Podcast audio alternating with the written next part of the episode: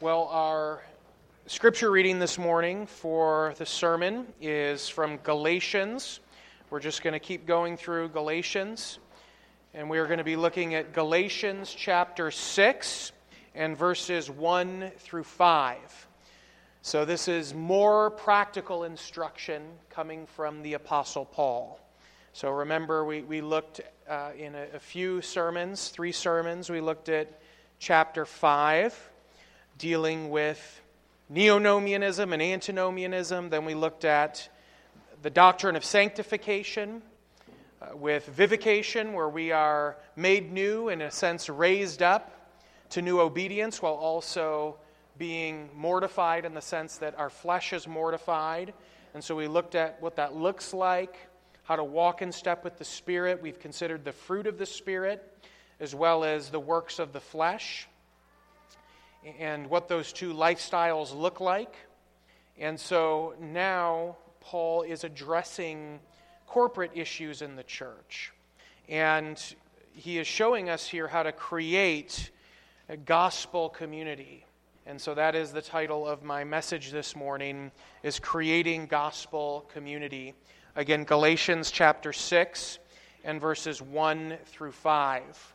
Paul writes, "Brethren, if a man is overtaken in any trespass, you who are spiritual, restore such a one in a spirit of gentleness, considering yourself, lest you also be tempted. Bear one another's burdens, and so fulfill the law of Christ. For if anyone thinks himself to be something when he is nothing, he deceives himself. But let each one examine his own work and then he will have rejoicing in himself alone and not in another. For each one shall bear his own load. Thus far for the reading of God's holy and inspired word. May he bless it to us. One thing that we all desire in life is a sense of belonging. Whether we admit it or not, every single one of us here this morning has a natural desire to be part of a community that feels safe and secure, where we can experience successes and failures in life, where we can grow and struggle, and where we can serve and be served, knowing that our relationships will be maintained as we go through all of the ups and downs of this life. I think it's fair to say that even those among us uh, who aren't very emotional, uh, that those of us who are maybe more of the strong and silent type, right? We're not the most outgoing. We don't seem like the type of person outwardly that wants to be part of community. Uh, yet, those also want to, at a fundamental level, be part of such a community. You see, while we all might envision community in different ways, and while we all might have different styles and different tastes in the way that we approach relationships, uh, we all have this desire for belonging, don't we? And when we open up the pages of Scripture, uh, we see that mankind was indeed made for such relationships. Uh, from the first pages of Genesis, where we see that God said that it was not good for man to be alone. And so he created woman and the institution of marriage to fulfill that need. Uh, to the rest of the Bible, where we find God creating and forming the covenant community in bo- both the Old and the New Testaments, uh, we see that, that God created man for fellowship. We are made to love God in relationship with Him with our whole heart, mind, soul, and strength. And we are made to love our neighbor as ourself in relationship with them as well. And so God gives us community, uh, whether it be the community of the family or of the state or of the church, in order to fulfill that purpose He has for us in His design in creating us. But as we all know and experience, uh, our fellowship and our place and our sense of belonging in this world is just another thing that has been deeply marred by the reality of sin. As we all know, sin not only disrupts our relationship with God, it also does what? It dis- disrupts our relationships with one another. And the more significant those relationships are, uh, the more deeply we feel wounded and discouraged when they become disrupted by sin. And I think it's fair to say that this is why so many people struggle in the church. Because when sin injures our relationship to the church, whether it be because of our own sin or the sin of other people or both, which it often is how it goes, uh, we feel like, well, now I have no belonging in what was supposed to be the earthly outpost of my heavenly home. Indeed, many people leave the church because of this sense of alienation. So, why do I bring this up? Well, I bring it up because here in chapter 6 of the book of Galatians, uh, we see Paul giving direction on how to create such a community in light of, yes, our many sins and flaws, but especially he gives this direction in light of the gospel of grace. This is about creating gospel community, especially in light of the problem of our sin. Paul teaches us here that those who are in Christ by faith are to humble themselves by caring for one another spiritually, by bearing one another's burdens, and by engaging in self examination before critically examining others. Those three things are how we are to humble ourselves and live together by caring for one another, by bearing one another's burdens, and by critically examining ourselves before we do that to others. And as we will see, these three things are key to becoming, again, a community where God's people uh, feel that they, they truly belong despite their sins and despite their struggles and despite their many infirmities. So let's begin then by examining how we are to spiritually care for one another. Uh, there in verse 1, Paul writes, Brethren, if a man is overtaken in any trespass, you who are spiritual, restore such a one in a spirit of gentleness, considering yourself, lest you also be tempted. Now, the first thing that I want you to notice here is that simple statement, that, that opener there, where he calls them brethren. Paul says, Brethren, if a man is overtaken in any trespass, you who are spiritual, restore such a one. Uh, now, this right here, what it does is it really sets the tone and the context for everything that, that is about to follow in Paul's admonition. Paul here is reminding us that we are to think of ourselves as a family. You see, the church is not simply a theology club.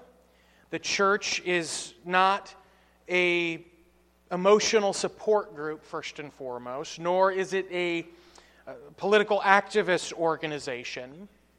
No, the church is first and foremost a family. All of us here today are brothers and sisters in Christ because we are all identified with Christ and because we've all uh, received the spirit of adoption if we've come to faith in Jesus. Uh, just look back to what Paul says in Galatians chapter 4 and verses 4 through 6. In addressing the Galatians there, he, he says, But when the fullness of the time had come, God sent forth his Son, born of a woman, born under the law, to redeem those who were under the law, that we might receive the adoption as sons. And because you are sons, God has sent forth the Spirit of His Son into your hearts, crying out, Abba, Father. Therefore, you are no longer a slave, but a son, and if a son, then an heir of God through Christ. You see, if, if we are in Christ, what's happened is that we've been humbled by the Spirit of God to see our sin, but to also see our, our need for Christ, therefore, so that we've taken a hold of Christ by our Spirit given faith. And we've thus received God as our Father in Christ. As the old saying goes, the ground is level at the foot of the cross. And so, likewise, uh, despite all of our different backgrounds here this morning, and despite all of our different personality types, and despite all of our various sins and struggles, in Christ, we all have the same standing before God the Father. All of us are brothers and sisters in Christ. We are brethren. And so Paul begins this admonition here by reminding us of this reality and by addressing us in light of this reality. But then he immediately moves on to instruct us in how to care for one another, then, as brothers and sisters, especially how to care in that difficult situation with a brother or sister who is struggling spiritually or with a sin and backsliding. He goes on to say, Brethren, if a man is overtaken in any trespass, you who are spiritual, restore such a one in a spirit of gentleness. Now, the next thing that I want you to notice there is that statement if a man is overtaken in any trespass, overtaken. Uh, think back to our Lord's instructions that he gives for recovering sinners in Matthew 18. What, what does he teach? Well, he teaches that we are to first privately and graciously confront the person who has offended us, or attempt to. And the purpose is to recover them from their condition. Then he says that if, if that fails, that we are to then bring along someone else to confront that individual. That person is to, that, that second person is to function as a mediator and a witness of sorts. Um, and then finally, if that fails, then we are to bring it to the church or to the elders who will then deal with it pastorally. Um, up to and including discipline if necessary. And you see, each step along the way, Jesus says that we are to close the matter if they repent, especially if we have achieved reconciliation with them to where we can then tangibly forgive them. You see, this, this implies that we are to do it in a spirit of grace while being overtly critical and harsh with them. Because the goal is not to antagonize things, it, the goal is to reconcile things. And yet, again, as our Lord says, if there's a clear pattern of sin that begins to disrupt a person's life, or if there is a aggravated and deliberate sin that is committed, the type that causes offense, as our Lord says in Matthew 18, then yes, we are to confront them in humility and in grace. And again, that's precisely what Paul is speaking about here in the beginning of chapter 6. As one commentator put it, in describing what, what this situation is. He says, We prefer to take the verb as meaning if a man is surprised in a fault. That is, if he is overtaken in a fault before he can escape from it. The, the idea here is that this person is overtaken in a sin, not necessarily by surprise, but to the extent that now they can't get out of it. Now they're beginning to backslide in their lifestyle. In other words, they've, they've fallen into the works of the flesh that we looked at a couple months ago in the previous chapter, and it's obvious that they have done so. So, again, uh, this is referring to the offender that Jesus speaks of in Matthew 18. And just like in Matthew 18, we don't immediately move to discipline such an offender, though, if someone does something radical like commits murder and it's clear they're guilty, right, the, the session will immediately take action. But normally, ordinarily, we are to move to a humble and gentle confrontation for the purpose, again, of restoration and of moving on, in hope that the Spirit will work in that way. And so, just as a quick side note, th- this is really key to understanding what's in view here. And, and, if you're thinking about, okay, in what context should I make this move to start Matthew 18? Well, again, Paul here is speaking of a sin that leaves someone in a state where they need to be restored. This isn't talking about everyday struggles or petty annoyances with somebody. This is a situation where, if it can be corrected, you're going to walk away saying, Man, I, I just helped that brother out. Um, that brother's now been restored. It has to be that level of offense or that level of an issue. And so Paul instructs us in, in how to approach this individual and this situation. He says, You who are spiritual, restore such a one in a spirit of gentleness, considering yourself, lest you also be tempted. Uh, now, again, when Paul says, You who are spiritual, restore such a one, he's referring back to the same group that he called brethren those who are spiritual are those who have received that spirit of adoption that we just read about in chapter 4. And this is also uh, consistent with what we've seen um, in, in, Galatians and in the rest of the New Testament. Those who are indwelt by the Spirit of God are called spiritual. That's what the word spiritual means um, in the New Testament. It's not so much talking about someone who's uh, really intuitive or, or right? They're, they're just into spiritual matters. Spiritual in the Bible means someone who's filled with the Spirit. Again, thinking back to chapter 5, this is someone who exhibits the fruit of the Spirit. They are characterized by things like love, joy, peace, patience, gentleness, and the rest of it. And so Paul commands such people in their state of spiritual health and spiritual stability to be willing to, to reach out and to help those who are backsliding. They are to reach out and they are to seek their restoration from their position of spiritual health and spiritual strength.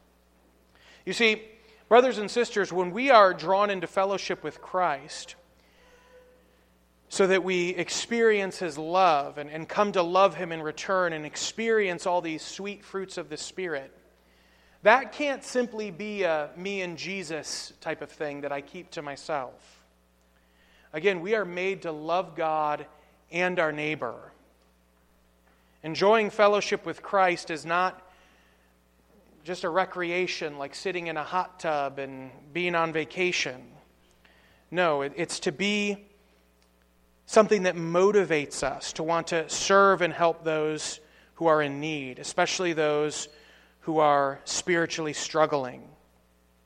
Out of the abundance that we have in Christ, we are to care for one another spiritually. And so, again, Paul here says, Brethren, you who are spiritual, reach out and help such a person. Now, just to be clear, just to, to, qualify this, this is not an invitation to be a spiritual busybody in the church or to think that you're Holy Spirit Junior, whose job it is to straighten out everybody. Um, in fact, Paul's going to address the type of thing that, that leads to that mentality here in a moment. Again, the gravity of the situation here is speaking of something that is clear and distinct. This person is clearly having issues spiritually. Uh, this is not, he likes Bavinck more than Turretin, and, you know, I need to have a talk with him about this. No, this is serious. And so we need to care for one another spiritually in this way. And we need to be willing to get our hands dirty to do so. But we need to do it in the right context and with the right attitude. And so, again, that's, that's what Paul is communicating here when he says, Brethren, if a man is overtaken in any trespass, you who are spiritual, restore such a one in a spirit of gentleness, considering yourselves, lest you also be tempted. So, there again, it's done in a spirit of gentleness, which has a connotation of a spirit of humility.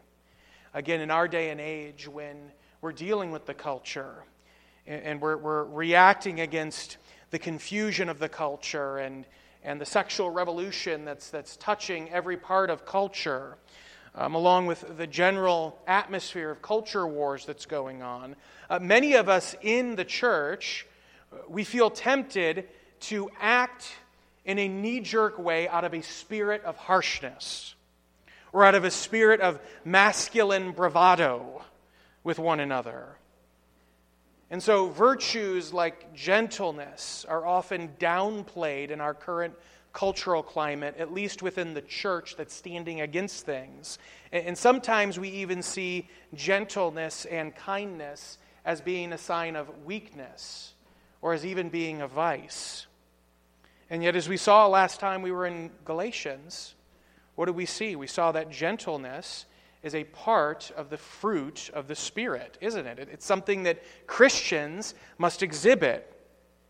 And it's a part of the fruit of the Spirit because that is how Christ has dealt with us. Think of what Jesus says in Matthew chapter 11 and verse 29. He says, I am gentle and lowly of heart.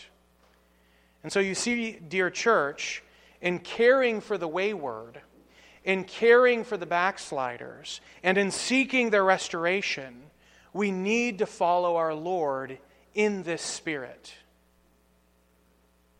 If you are spiritual, as Paul says, and qualified to confront and come alongside such a person, then you need to exhibit that spirit of gentleness. And if this is something that, again, you struggle with, or if in general you, you wrestle with what this looks like, again, just, just consider that last phrase there considering yourself, lest you also be tempted. And that means exactly what it sounds like it means. Paul is saying, don't be harsh, because guess what? One day it could be you. In other words, don't think for a moment that you are spiritual, as Paul says, because you're inherently more virtuous or more self righteously faithful than they are. Again, the ground is level at the foot of the cross. We are all equal in our legal and relational status as children of God. And so, as we often say, to remind ourselves, but for the grace of God, there go I.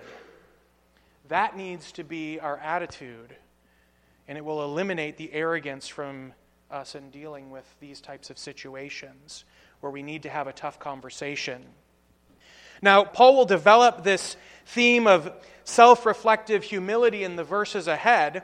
Uh, but the, the main thing that I want you to consider here is that uh, you are to not only approach your brother and, or sister in a spirit of gentleness, but you, you are to treat them the way that you would want to be treated in such a situation. In other words, the golden rule applies to those who are in sin just as it applies to anyone else.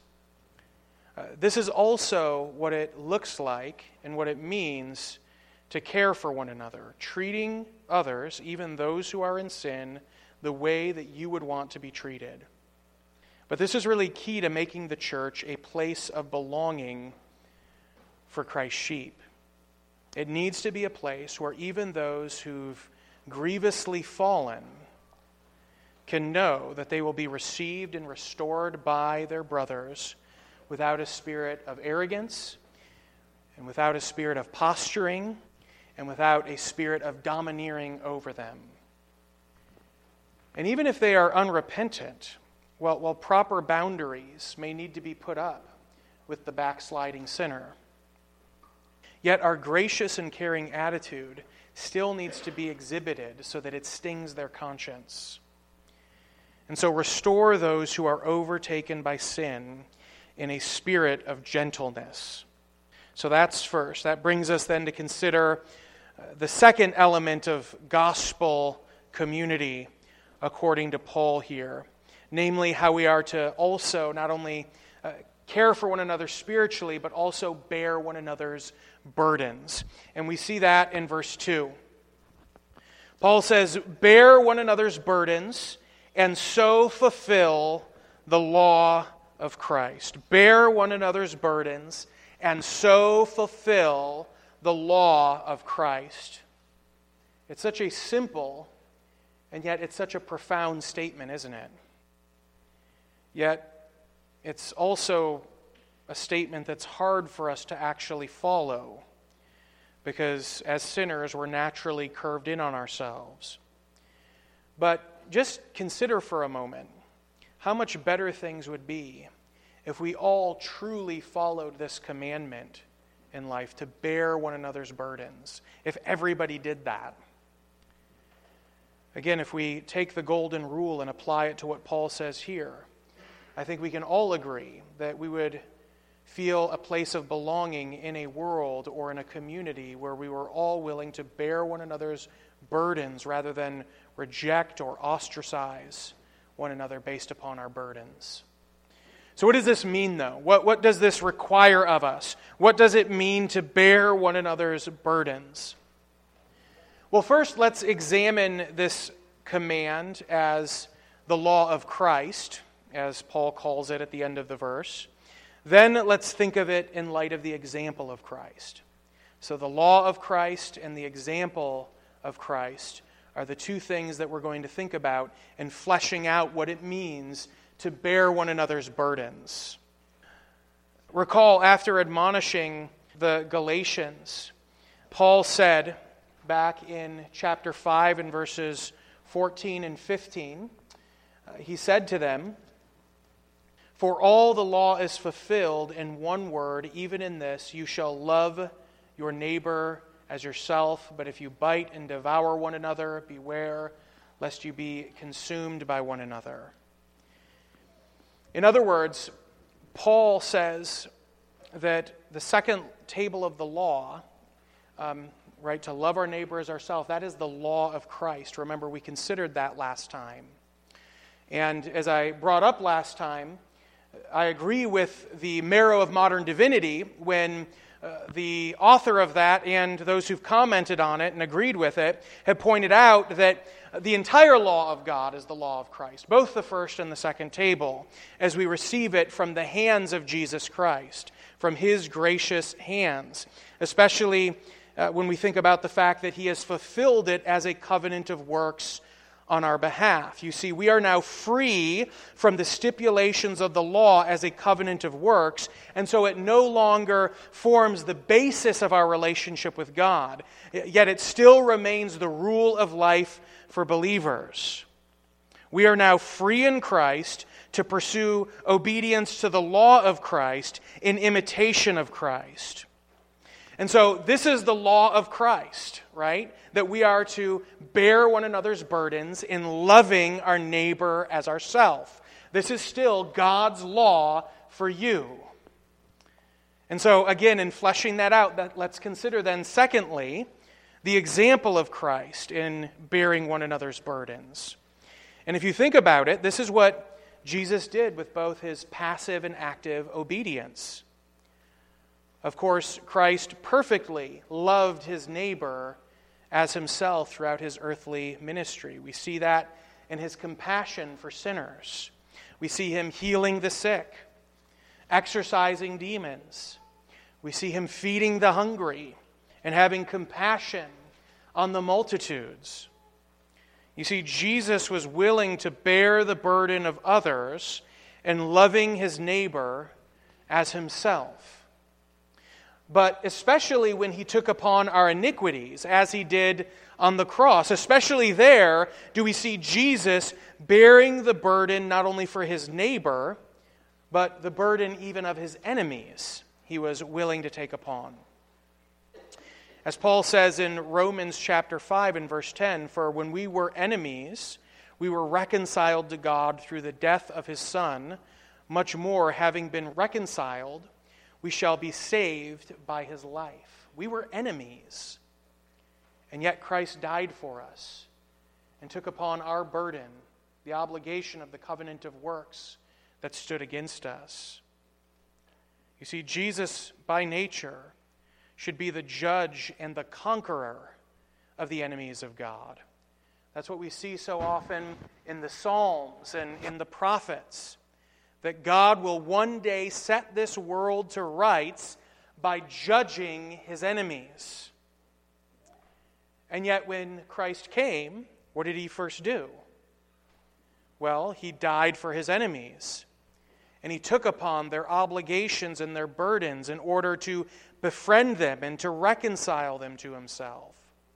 And so, this is also what it means to bear one another's burdens. It means to follow Christ in caring for one another and in being inconvenienced by one another, even when we find one another to be unlovely, even when there's no good reason for us to care for one another in this way. Now, of course, none of us can bear the burden that Jesus carried to the cross, nor are we expected to bear such a burden. After all, it was definitively done away with when Jesus cried out, It is finished, in his dying breaths. And yet, that's all the more reason for us to be willing to bear one another's burdens. Because Christ, you see, has lightened our load by freeing us from the curse of the law and from the wrath of God. Again, think about what Jesus says in Matthew chapter 11 in verses 29 and 30. He says, Take my yoke upon you and learn from me, for I am gentle and lowly in heart, and you will find rest for your souls, for my yoke is easy and my burden is light. You see, we should obey the law of Christ, especially with God's people, especially with one another not only out of gratitude to Christ for what he has done for us, but we should do so out of the joy and out of the levity that we experience in union with him. And again, if you are lacking in that sort of joy and levity that compels you to serve and care for one another and bear one another's burdens, then simply recount to yourself what Christ has done for you. All of your obligations have been met before God. And everything that you need to suffer due to your sin and guilt, it's all been taken away by our Lord Jesus Christ.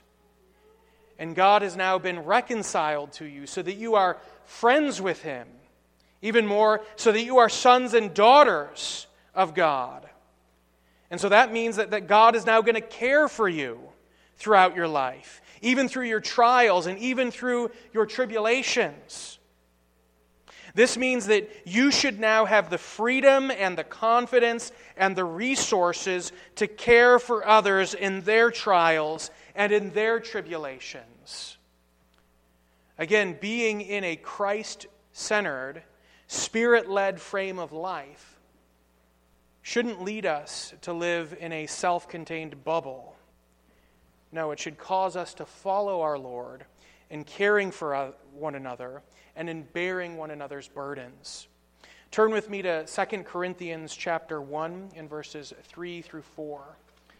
2 Corinthians chapter 1 in verses 3 through 4. Look at what Paul says here. He says, Blessed be the God and Father of our Lord Jesus Christ, the Father of mercies and God of all comfort who comforts us in all our tribulation, that we may be able to comfort those who are in any trouble with the comfort with which we ourselves are comforted by God. So there you see that we receive comfort so that we might be enabled and empowered to comfort others in what they are going through. And so, as Christians, when we see one another struggling, and being burdened by the issues of this life. Our knee jerk reaction shouldn't be, oh, there he goes again. Oh, what's her deal now? No, instead, we should reach out to comfort one another and to bear one another's burdens in love. That's what we are called to. But with that, then, thirdly, Paul also calls us to bear our own burdens by being willing to be self critical before we decide to criticize others. And that's what you see in verses 3 through 5 of Galatians 6. He says, For if anyone thinks himself to be something when he is nothing, he deceives himself. But let each one examine his own work, and then he will have rejoicing in himself alone and not in another for each one shall bear his own load. Now, what's interesting about that first statement there is that it appears to have been a popular idiom at the time, possibly uh, related to Greek philosophy. For example, Plato says almost the exact same thing as verse 3 in his apology of Socrates that statement there that if anyone thinks himself to be something when he is nothing, he deceives himself. Uh, so, this, again, it appears to be a wisdom saying from the time that the New Testament was written. And Paul is appropriating it here into this framework of humility and care for others that he's seeking to impress upon the church of Galatia If anyone thinks himself to be something when he is nothing, he deceives himself. And that word for there, for, uh, connects this to the previous command. It, could also be translated as therefore. That previous command to be willing to bear one another's load, he follows up there saying, If you think that you're something when you're nothing, you're deceiving yourself. In other words, don't think that you are so good and great that you're above others who are on the struggle bus. No, you're just as weak and just as prone to struggle as they are, even if in the providence of God, He hasn't put you in a place of hardship at the moment. But this phrase, if anyone thinks himself to be something when he is nothing, he deceives himself, uh, that's something that we need to meditate on and take to heart in our day and age. You see, due to the influence of the media, especially due to the influence of things like social media, we are prone to make something of ourselves and to be self assured in what we have made of ourselves uh, on those platforms. There's that statement going around about social media that if the product is free, then guess what? You're the product. That's certainly a valid observation as to how those platforms work. But at the bottom of it, the logic of social media is to sell yourself, isn't it? You are to put on a front and to put on a persona that gets people's attention, uh, whether it maybe be a subtle intellectual front that makes you out to be more sophisticated and refined and educated than you actually are, or whether it's a, a filter that makes you appear to, more, appear to be more beautiful and glamorous than you actually are. Either way, the, the logic of social media is to project yourself to be something in order to get that dopamine hit of likes and shares. Though, again, there are plenty of helpful uses with social media. But you see, Paul calls us back down to earth here with this statement. And he calls us back down to earth for the purpose of sober self examination. As he says in verse 4 and going there into verse 5, he says, For if anyone thinks himself to be something when he is nothing, he deceives himself. But let each one examine his own work, and then he will have rejoicing in himself alone and not in another, for each one shall bear his own load. The idea here is that we are to engage in sober self examination, not in reference, in reference to others, but simply in reference to ourselves and to our duty before the Lord. Don't compare yourselves to others, compare yourself to what God says and how you yourself are measuring up to it. And the idea is that if there is to be any rejoicing or boasting, that it's to occur before the Lord alone, as He is the one who is at work in you to perform that. In other words, we aren't to post about it or humble brag about it on social media. Instead, we're to simply keep it between us and the Lord. As Jesus says, when we fast and pray, what are we to do? We are to do it in secret, right? So that our Father in heaven will reward us in secret. And this is the same frame that is commended to us here by the Apostle Paul. He says that in examining ourselves, that if we have something to rejoice over in our lives, whether we are in a good spot spiritually, whether we've been blessed in, in different ways, that should be done to the Lord and not in reference to others or before others. As Paul says in verse 5, this is how each one of us is to bear our own load. We are to engage in humble self examination and repent and humble ourselves where needed. And we are to likewise rejoice in the work that God is doing within us. But this is important to emphasize because a critical and a self righteous spirit, it's not a confident spirit, is it? It's usually a very insecure spirit, isn't it? Those who are insecure and not dealing with it in a healthy way before the Lord, they are usually the ones that want to jump on top of others and get in other people's faces so that they might feel better about themselves, or so that they can brag or boast about it. There's many different ways that it can manifest. And surely this is how the Pharisees and, the Judaizers in Galatia could be at times, as they were pursuing a legal religion while downplaying the radical nature of God's free grace. Think about what Jesus says concerning those who are of a legal spirit in Matthew chapter 23 and verse 4. He says that they bind heavy burdens, hard to bear, and they lay them on men's shoulders. You see, instead of bearing the burdens of others, what do they do? They flip it around and make others bear burdens. That's what a critical and self righteous spirit looks like. But you see, for those who have had their burdens loosened by Christ, they should have the confidence to examine their own sin for what it is and to humble themselves before God while also humbly giving God the glory for his work of grace in their lives. And again, this will result in a disposition that truly cares for others and that is willing to carry their burdens with them without adding extra burdens onto them. And so, when you are tempted to be critical of your brethren, remember to stop and to first be critical of yourself casting the log from your own eye, as our Lord says. And then remember to focus on the work of God's grace in your own life and rejoice in it before the Lord.